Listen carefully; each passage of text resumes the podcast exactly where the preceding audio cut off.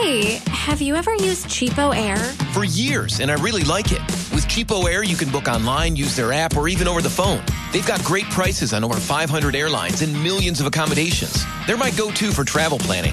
And if you join their Club Miles program, you can earn points to save on the cost of your travel. Book on the app, and you get double points. Sounds like it's time I tried Cheapo Air. Call Cheapo Air at 855-247-3279 or visit cheapoair.com slash podcast. Jeremy Renner returns to Paramount Plus for a brand new season of the original hit series, Mayor of Kingstown. My job is to create a balance, avoid a war. From executive producer Taylor Sheridan, co-creator of Yellowstone, There's some new players in town, and they brought the plague. and Antoine Fuqua, director of Training Day. I know it's always been a war zone, Mike, but this is next level. The mayor is back in business. Are you warning me? You're going to find out. Mayor of Kingstown. New season streaming June 2nd, exclusively on Paramount Plus. It's the Late Show Pod Show with Stephen Colbert. Ladies and gentlemen, my next guest tonight is an historian and leading anti racist scholar. He just written two new books How to Raise an Anti Racist and Good Night Racism. Please welcome back to The Late Show, Ibram X. Kendi.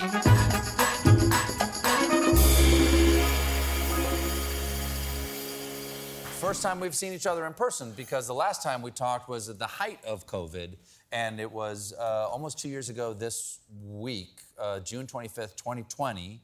And we were talking about uh, how to be an anti racist at the time, your, your book at the time, and also about the ongoing protests in the street following the death of George Floyd. So I, I want to get into how you see the United States and how you see progress two years later. But, but first, I want to talk about your new books. Here we go. This is a book for an adult called How to Raise an Anti Racist, and a book for children called Good Night Racism.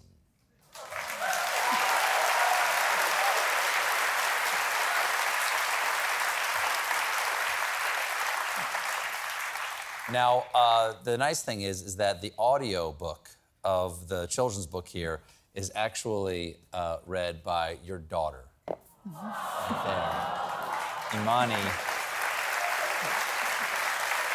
What's that like? What's, what, for, what's that like to, uh, you know, listen to your daughter reading your work?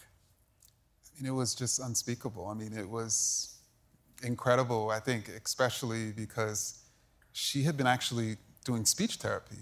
Oh, really? And so to see her and to see her confidence and see how proud of uh, herself that she was, I mean, it was just, I mean, it was nothing like it. Now, it almost didn't happen because her grandparents negotiated hard for her.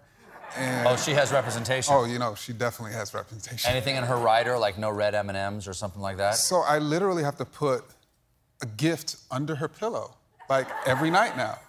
For how long? She, she, she like was like eternity, but you know, I'm trying to figure out a way to stop it. Depends on how long it stays on the bestseller list. That's what it Exactly. Well, uh, okay. Remind us, uh, what is the difference between anti-racism as opposed to being just not racist? Well, to be anti-racist is to recognize the racial groups as equals, is to challenge policies that are leading to inequity and injustice, and to really seek to deconstruct racism and create equity and justice for all. So it's active as opposed to a passive response. Exactly. Exactly. Fourth of July is coming up, and we, we, uh, we just celebrated Juneteenth. And, and I love my country, but I think the only way to really love uh, your country or a person is to see them, sorry, it for who it is, to look them in the face. You know, warts and all, all the beauty of that country and all the failings of that country at the same time. And I, you say it's vital that we, we teach the truth to our children, that we teach our kids about racism. Why do you think that's so essential? And at what age are you talking? So I- it's never too early to start teaching our kids about race and, and racism. Indeed, one of the reasons why racist ideas are so dangerous is because they're so simple. Like, dark is bad, mm-hmm. white is good. Mm-hmm. And, and that's probably why, by three years old, our kids can have an adult like concept of race, according to scholars. They're already attaching skin color to who's good and who's bad. And so, just like when, it, when we think about kindness, like we, we, start early trying to teach our kids to, to be kind, so too should we start early teaching our kids to be anti racist. Well, um, one, one of the things you write about is that makes sense to me. That makes sense to me. But even you say that you were reluctant to talk to your daughter about racism. What, well, what changed for you? What, what made you change your mind other than, you know, all the racism? well, I, first, research. I mean, you know, I think the more that I researched this topic, the, the, the more that I realized that the very people who are the most vulnerable to racism are the very people who are the least likely to engage about it our children. And so it's actually protective to engage them. It's protective for a child to learn there's nothing wrong with them because of the color of their skin, or there's nothing special about them because of the color of their skin. It's protective when our kids are crossing the streets of the world that we teach them to look both ways, to identify things that can hit them and harm them.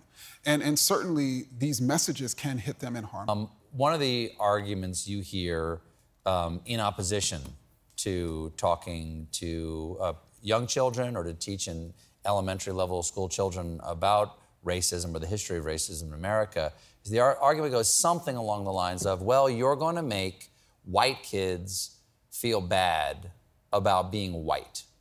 What, what is your response to that? Well, I, I would say those people are most concerned about our teaching of slavery. So let's just talk about slavery. Sure. If we teach white kids about slavery, we're going to teach them that there were white people who enslaved people and there were black people who were enslaved. And we're also going to teach them that there were white people and black people who challenged and fought against slavery. And, and so my question back to them would, would be why can't we allow white children to identify with white abolitionists? And mm-hmm.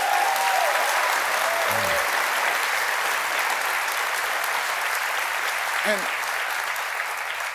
you know, and also it, it demonstrates to me that these folks recognize that kids are not colorblind uh, and that how we shape the curriculum impacts our children. So then why aren't they concerned about how black kids feel when they're not represented in the curriculum?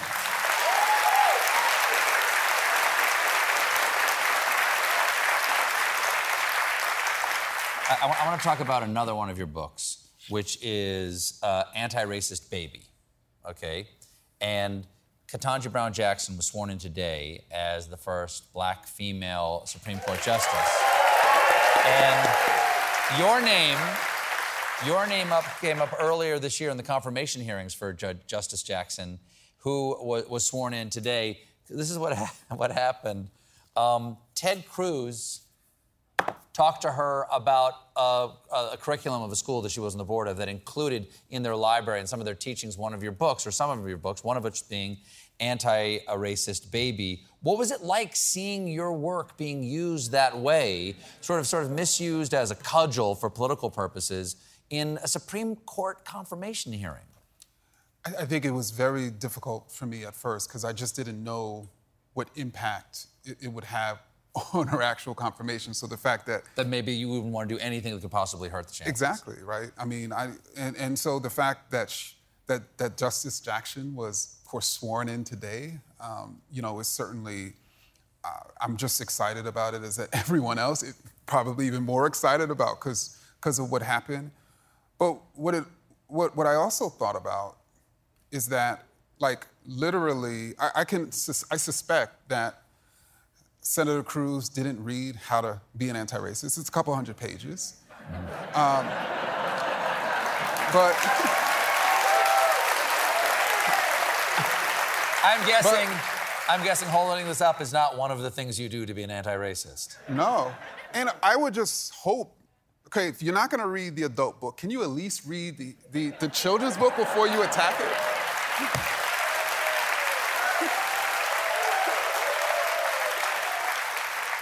When, when we spoke uh, two years ago, you told me, quote, America has stage four metastatic racism, but I still believe that the American people can fight against the odds and still heal itself.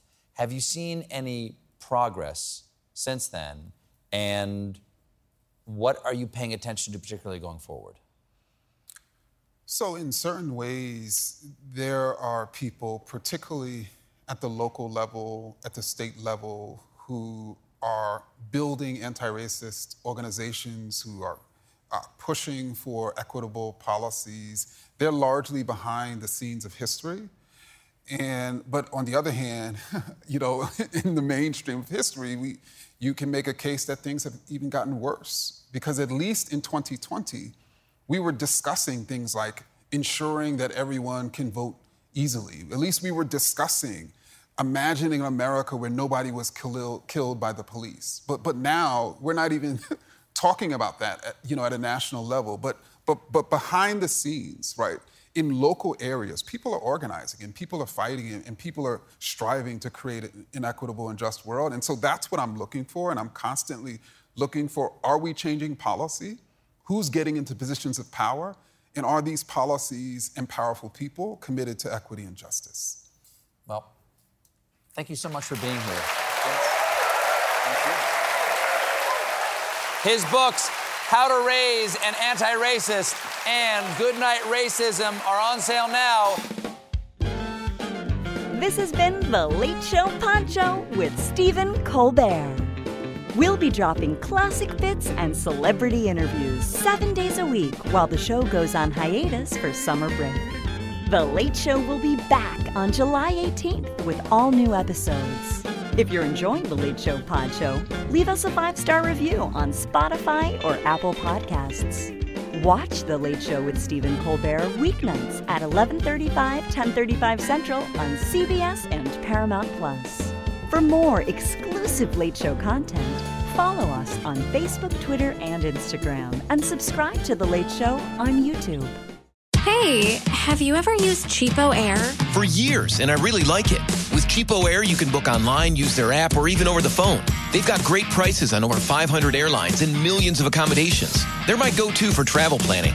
And if you join their Club Miles program, you can earn points to save on the cost of your travel. Book on the app, and you get double points. Sounds like it's time I tried Cheapo Air. Call Cheapo Air at 855-247-3279 or visit cheapoair.com slash podcast. Enjoying this episode of The Late Show Pod Show? Then head to cohst.app slash late show or visit the link in the description to fill out our quick two minute survey all about getting to know you.